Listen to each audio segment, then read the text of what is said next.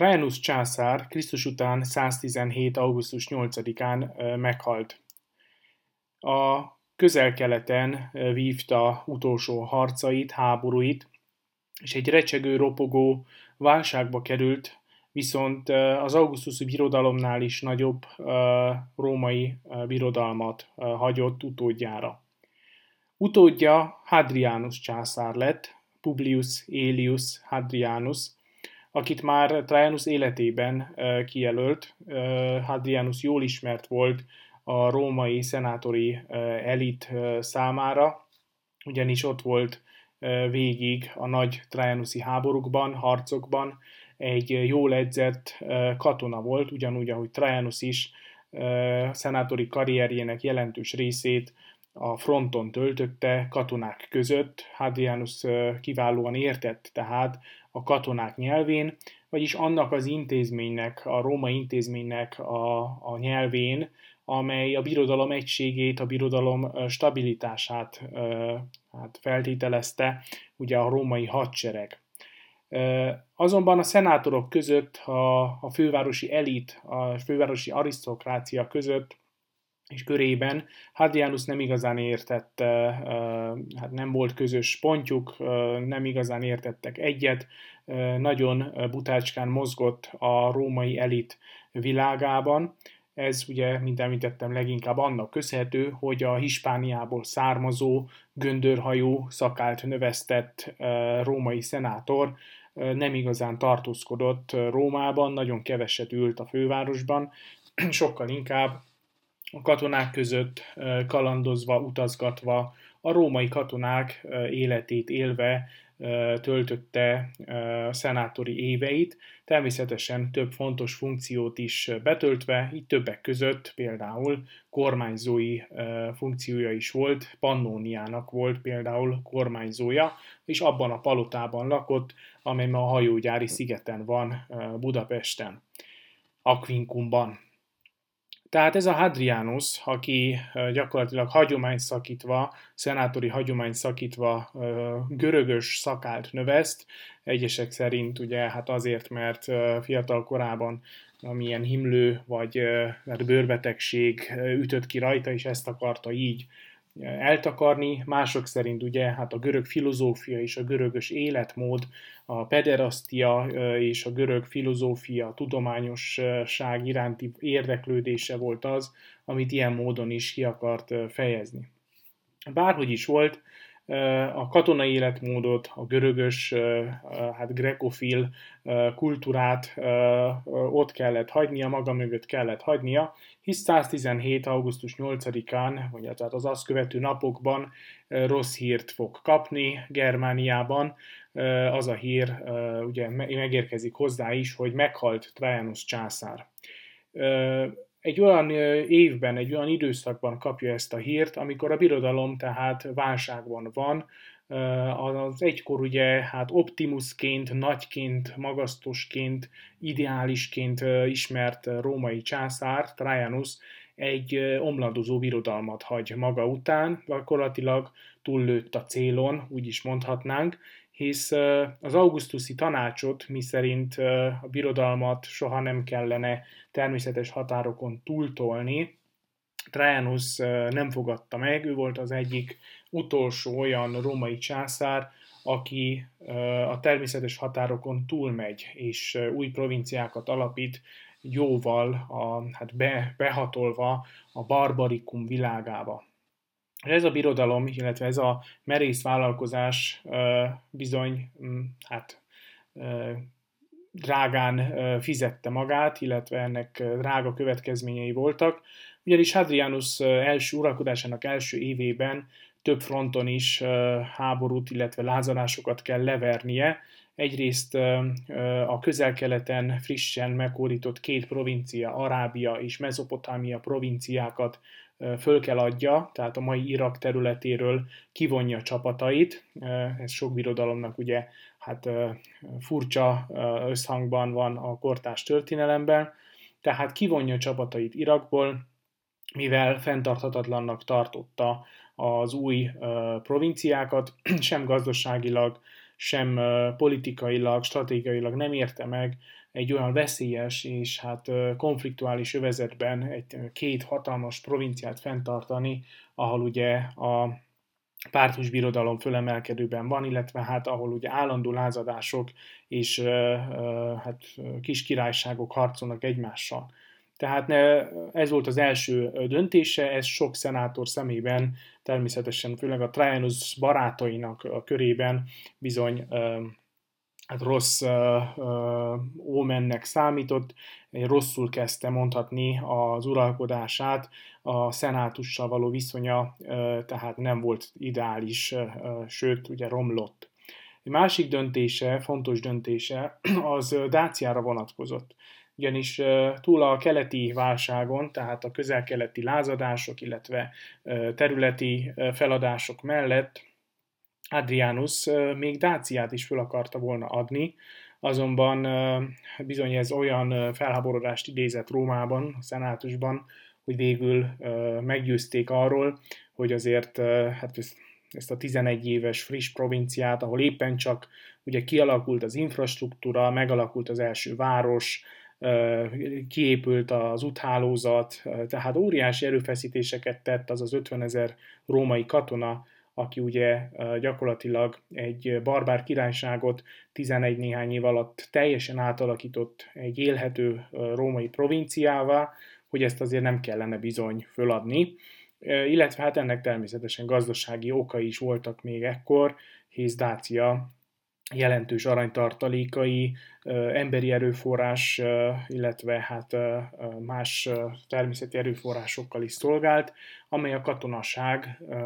föntartásában nagy szerepet játszott. Tehát Hadrianus végül nem vonja ki csapatait, a Dáciába betörő jazigokat leveri, és úgy tűnik, hogy stabilizálja a helyzetet, azonban a Trajanuszi provinciát nagyon átszabja, megváltozik a Trajanuszi provinciának a határai, gyakorlatilag Munténia, a mai havas, hát a havas alföld Munténia területének egy részét föladja, meghúzza a határvonalat az Olt mentén, illetve Berzóbizból a jól is már említett ugye legiót kivonja, és a Berzóviszi erődöt gyakorlatilag föladják, és Dácia provinciát pedig három részre osztják, három új administratív egységre, Dácia Porolicensis, Dácia Superior és Dácia Inferior provinciákra, tehát Dácia, mint az egykor egységes Trajanuszi provincia, most három részre oszlik. Mivel, hogy ugye már csak egy legió maradt, a 13. Gemina Apullumban, ezért csak Dácia Superior lesz szenátori rangú provincia, a másik két provinciában egy prokurátor, egy hát lovagi rendű magisztrátus fog hát felügyelni, kormányozni, aki ugye ugyancsak a császárnak felel, illetve a császár alá tartozik. Tehát ez, ez egy nagy döntés volt, és egy radikális lépés, azonban úgy tűnik, hogy egy-két év alatt sikerült stabilizálni a helyzetet, nagyjából már 124-re, tehát úgy 117 és 124 között zajlanak ezek az átalakítási folyamatok, tehát az első 5-6-7 évben történnek ezek a főbb változások, és ennek következményeként ugye kialakul a három új provincia. Hadrianus azonban miután elrendezte ezeket a dolgokat, és néhány szenátort ugye eltett lábalól, illetve hát az ellenfeleit, a politikai ellenfeleit azért megtisztította Rómában, onnantól kezdve utazásra adta a fejét, ugye ő, mint végig megmaradt, mint a hadsereg kedvenc császára,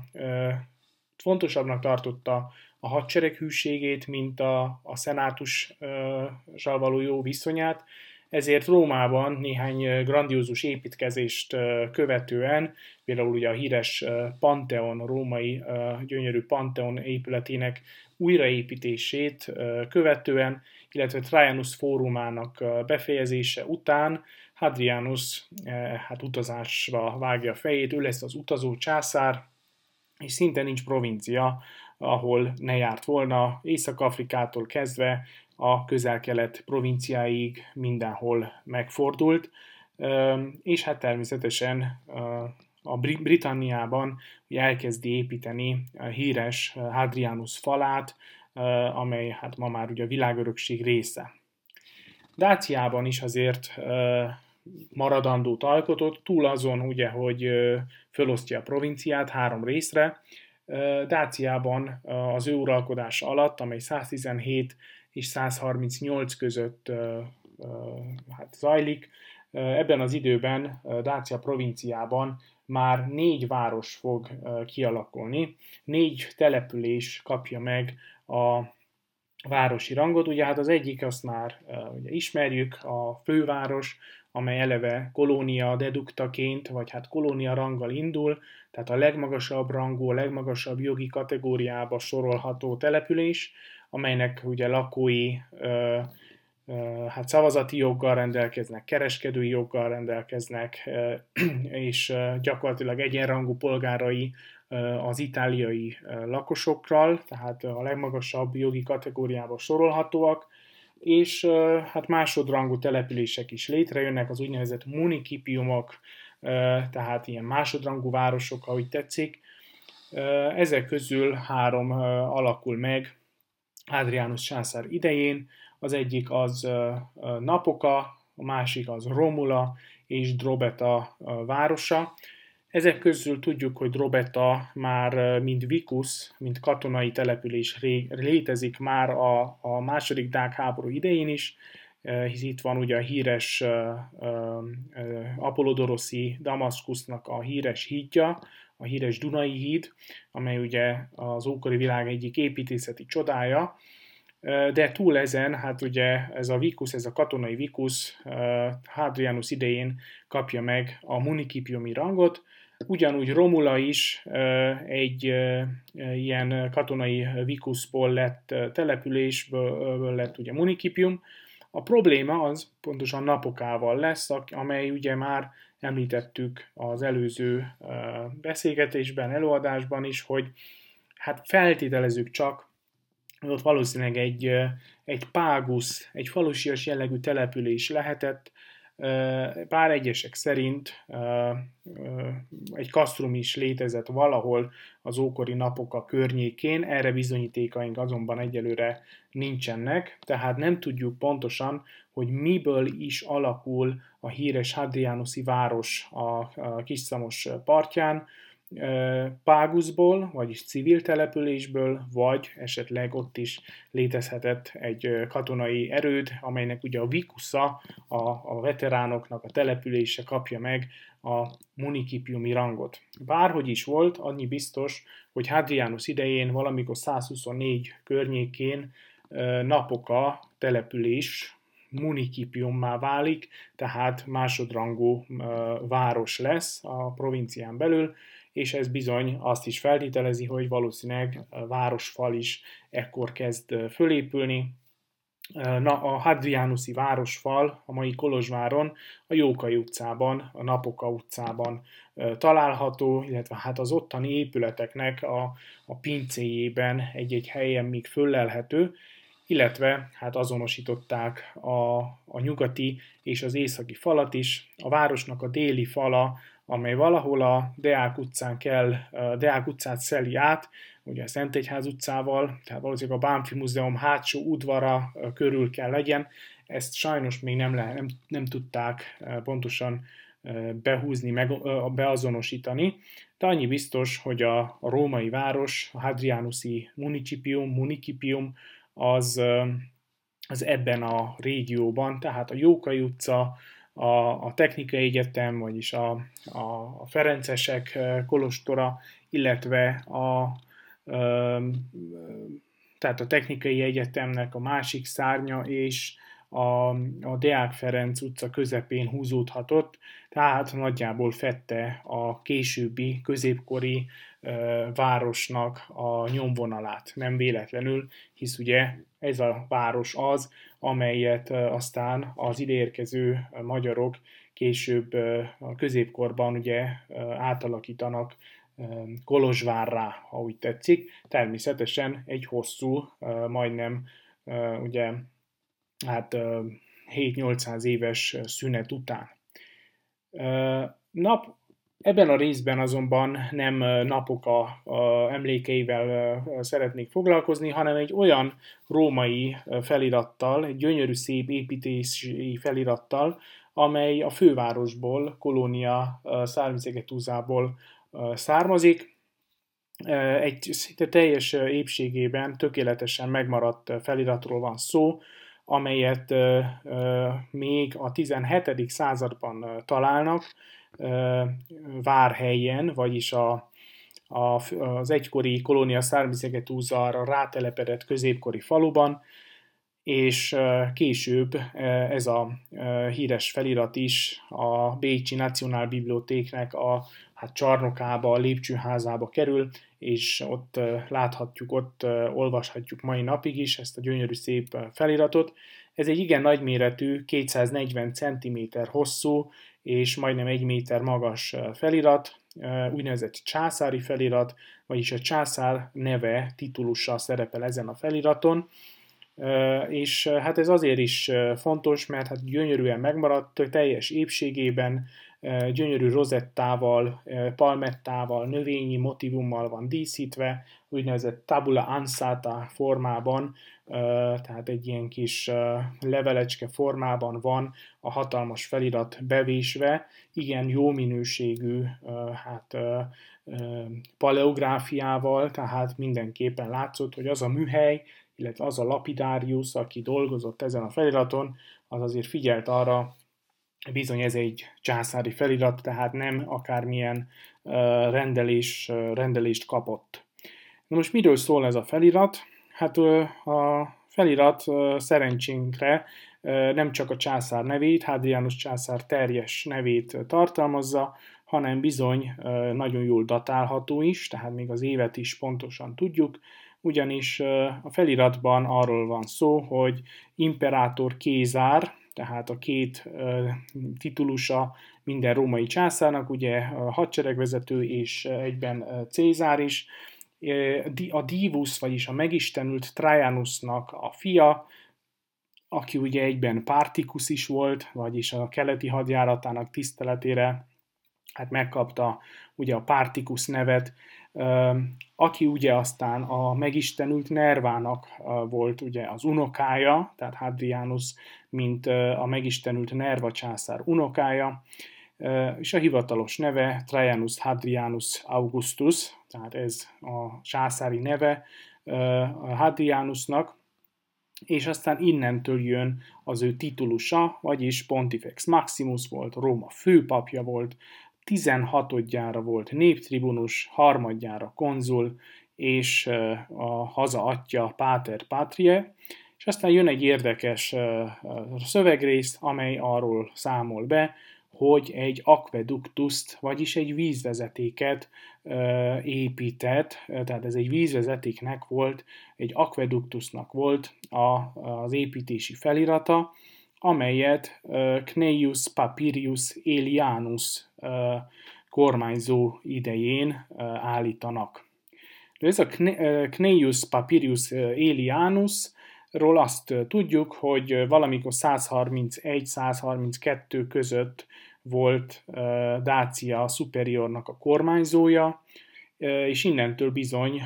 hát ahogy minden rendes szenátor, Dácia az egy ilyen ugródeszka neki a karrierjében, és ez a Neius Papirius Elianus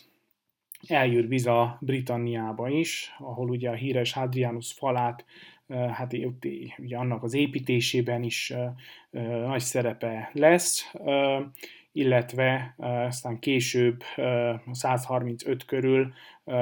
konzul suffectus lesz, tehát a legmagasabb politikai karrierig viszi, tehát egy igen fontos római szenátorról van szó, aki egy-két évet eltöltött azért Erdély vidékén is, és ebben a rövid kis időben, amíg ő ugye Erdély területén, Dácia superior provinciában élt, ez a Gneius Papirius Elianus, Hadrianusnak ugye az egyik hát közeli ismerőse, barátja, egy akveduktust épít. Most sajnos maga az akveduktus az már nincs meg, még csak nyoma sem,